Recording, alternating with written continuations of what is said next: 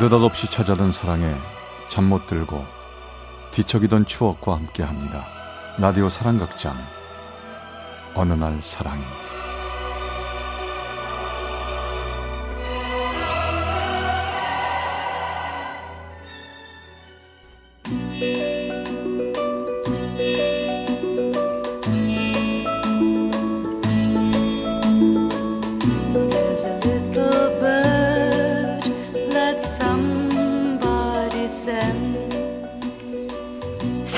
체험수기 어느 날 사랑이 제 253화 내 인생의 봄날 그녀.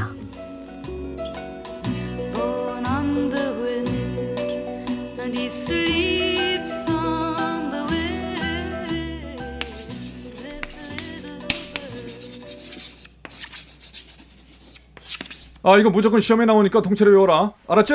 자 다음 페이지 넘어간다 챕터 2 어, 선생님, 여기 여학생 한 명이 쓰러졌어요.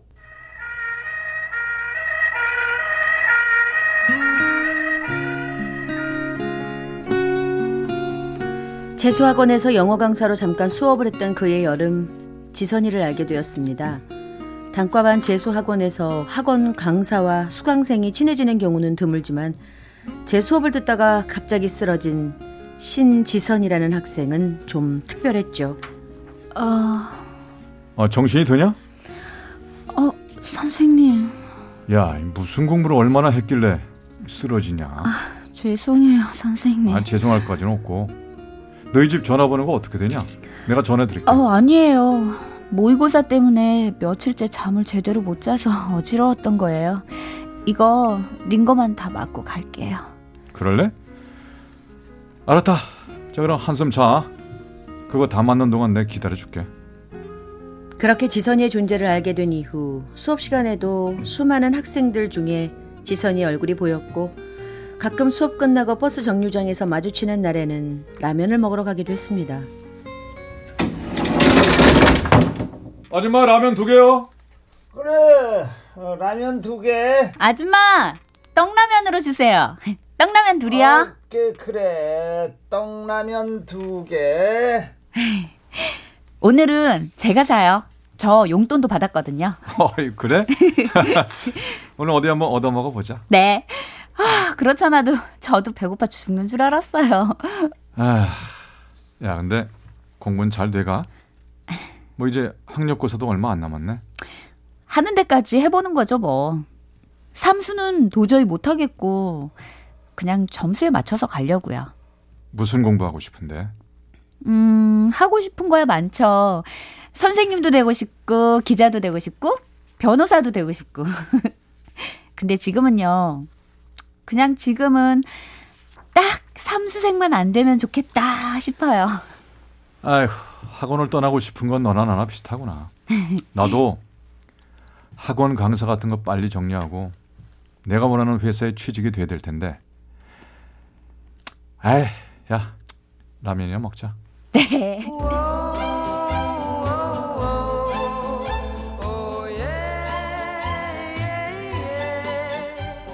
그해 겨울 학력고사에서 지선이는 대학에 합격했고 저는 제가 원하던 기업에 취업이 돼서 우리의 소식은 자연스럽게 끊어졌습니다. 내가 원하는 직장에 취직을 하면 새로운 세상이 열릴 줄 알았는데 힘들고 피곤하긴 마찬가지였죠.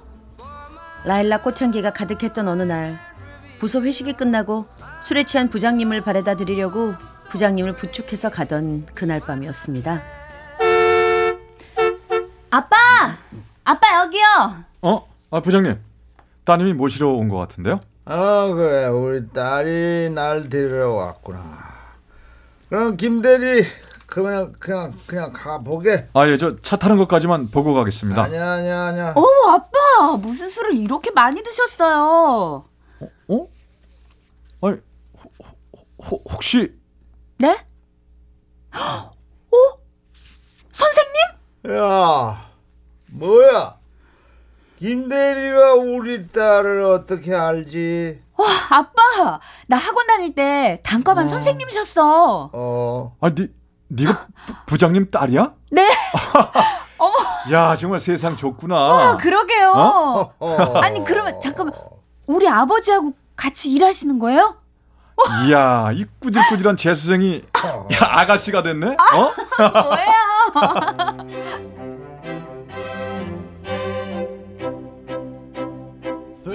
우리는 그렇게 다시 만나게 되었습니다.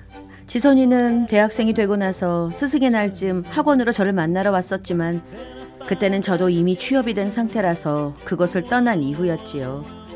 그 이후 4년 만의 재회가 그저 단순한 반가움인지 그 이상의 무엇인지 알아채기까지는 그리 오랜 시간이 걸리지 않았습니다. 선생님. 만날 선생님이 밥 사주고 영화 보여주고 그랬으니까 오늘 저녁은 제가 살까요? 네가 네. 뭘 사줄 건데? 음, 떡라면이요. 우리 오랜만에 학원 앞에 그 분식집 가서 옛날처럼 떡라면 먹어요. 네? 떡라면도 좋고 다 좋은데 야, 우리 다음에 먹자. 왜요? 오늘은 일찍 들어가라. 야, 너 되게 피곤해 보인다. 아니에요. 가서 우리 추억의 떡라면 먹어요. 밥 먹으면서 선생님한테 할 얘기도 있단 말이에요. 그래? 나도 할 얘기가 있긴 한데. 그래, 가자.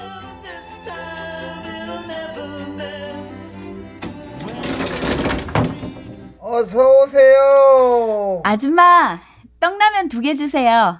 떡 많이 넣어 주세요. 예. 그래, 너 나한테 할 얘기라는 게 뭐야? 선생님은 하실 얘기가 뭔데요? 선생님부터 말씀하세요. 아, 이거 뭐지 분식집에서 할 얘기는 아닌 것 같은데 시간을 더 끌 필요는 없을 것 같아서.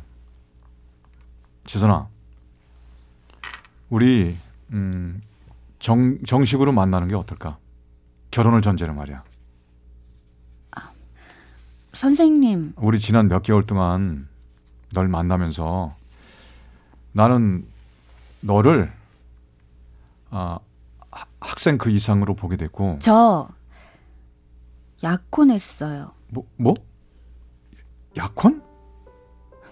지난 봄에 선생님하고 다시 만나기 전에 부모님 성화로 약혼했어요. 야, 아 그런 얘기를 왜 이제 해? 아 그동안 너 그런 내색 전혀 없었잖아. 저는 저랑 약혼한 그 남자를 사랑하지 않거든요. 심지어 선생님을 다시 만나게 되면서 제 마음이 얼마나 괴로웠는지 모르실 거예요. 야, 지선아, 저도 선생님이 좋아요. 그래서 괴로워요. 파혼을 하게 되면 아빠가 크게 실망하실 텐데, 그렇게 되면 선생님한테도 피해가 갈 것 같고. 지, 진작 얘기를 했어야지. 왜 너 혼자 고민을 해? 그래서 너 요즘 그렇게 힘들어 보였던 거야? 선생님, 저한테 시간 좀 주시겠어요? 어느 쪽으로든 마음 좀 정하고 싶어요. 그날 지선이를 바래다주고 돌아설 때 저는 지선이의 눈물을 보았고 제 마음에도 눈물이 소리 없이 흘러내렸습니다. 드러내놓고 표현조차 할 수 없는 슬픔 속에 허우적거리며 걸어오던 저는 그만 교통사고를 당했습니다. 출근도 못하고 병원에 입원한 지 일주일쯤 지나서 지선이가 저를 찾아왔습니다. 우리는 별다른 대화를 나누진 않았습니다. 제 옆에 앉아서 지선이는 조용히 제 손을 잡아주다가 돌아가기도 했고, 제가 밥 먹는 걸 도와주고 가기도 했지요.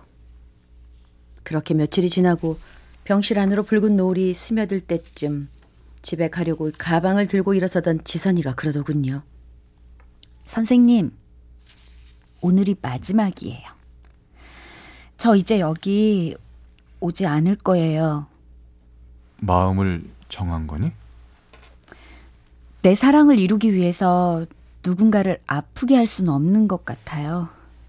이건 다 제 잘못이니까요. 죄송해요. 죄송하긴 널 힘들게 해서 내가 미안하지. 다시 못 만나더라도 선생님, 건강하세요?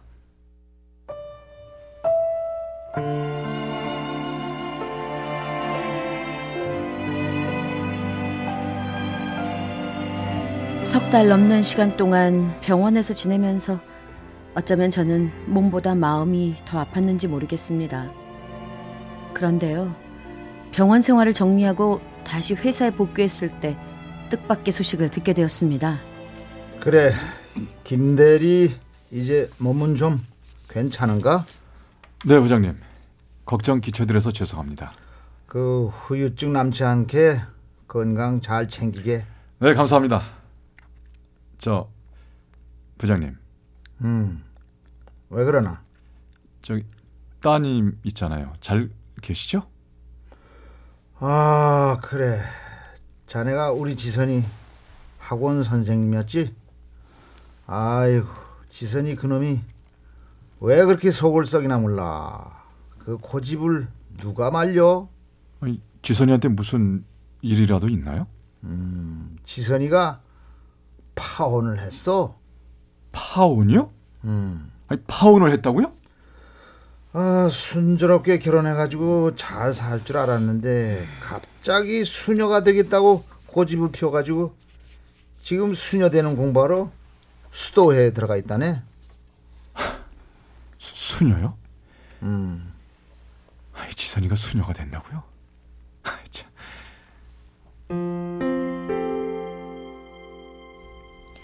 떠나지 말라고 붙들 수가 없었습니다.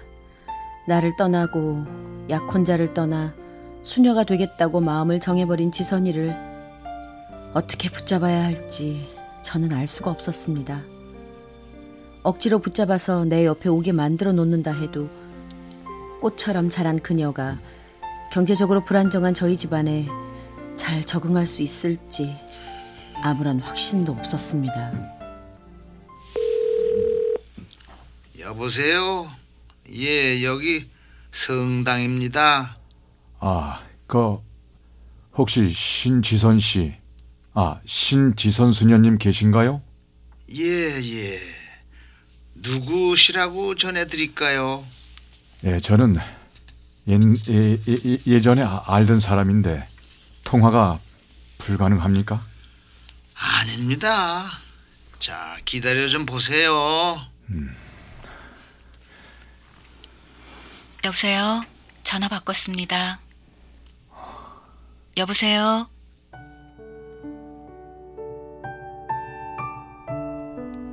저는 아무 말도 못하고 그녀가 먼저 전화를 끊기를 기다렸고 목구멍이 아프도록 눈물을 참았습니다. 그것이 마지막 들었던 그녀의 목소리입니다. 같은 하늘 아래 살고 있을 그녀. 어느 도시, 어느 골목에서 다시 마주치게 된다면 그때는 우리 어떤 표정을 지을 수 있을까요? 30년 전 내 마음의 봄날이 되어 주었던 그녀에게 안부 인사 전합니다. 지선 씨의 복잡했던 마음을 내가 함께 풀어주지 못해 미안했습니다. 나도 당신을 위해 이따금 기도합니다. 건강하십시오.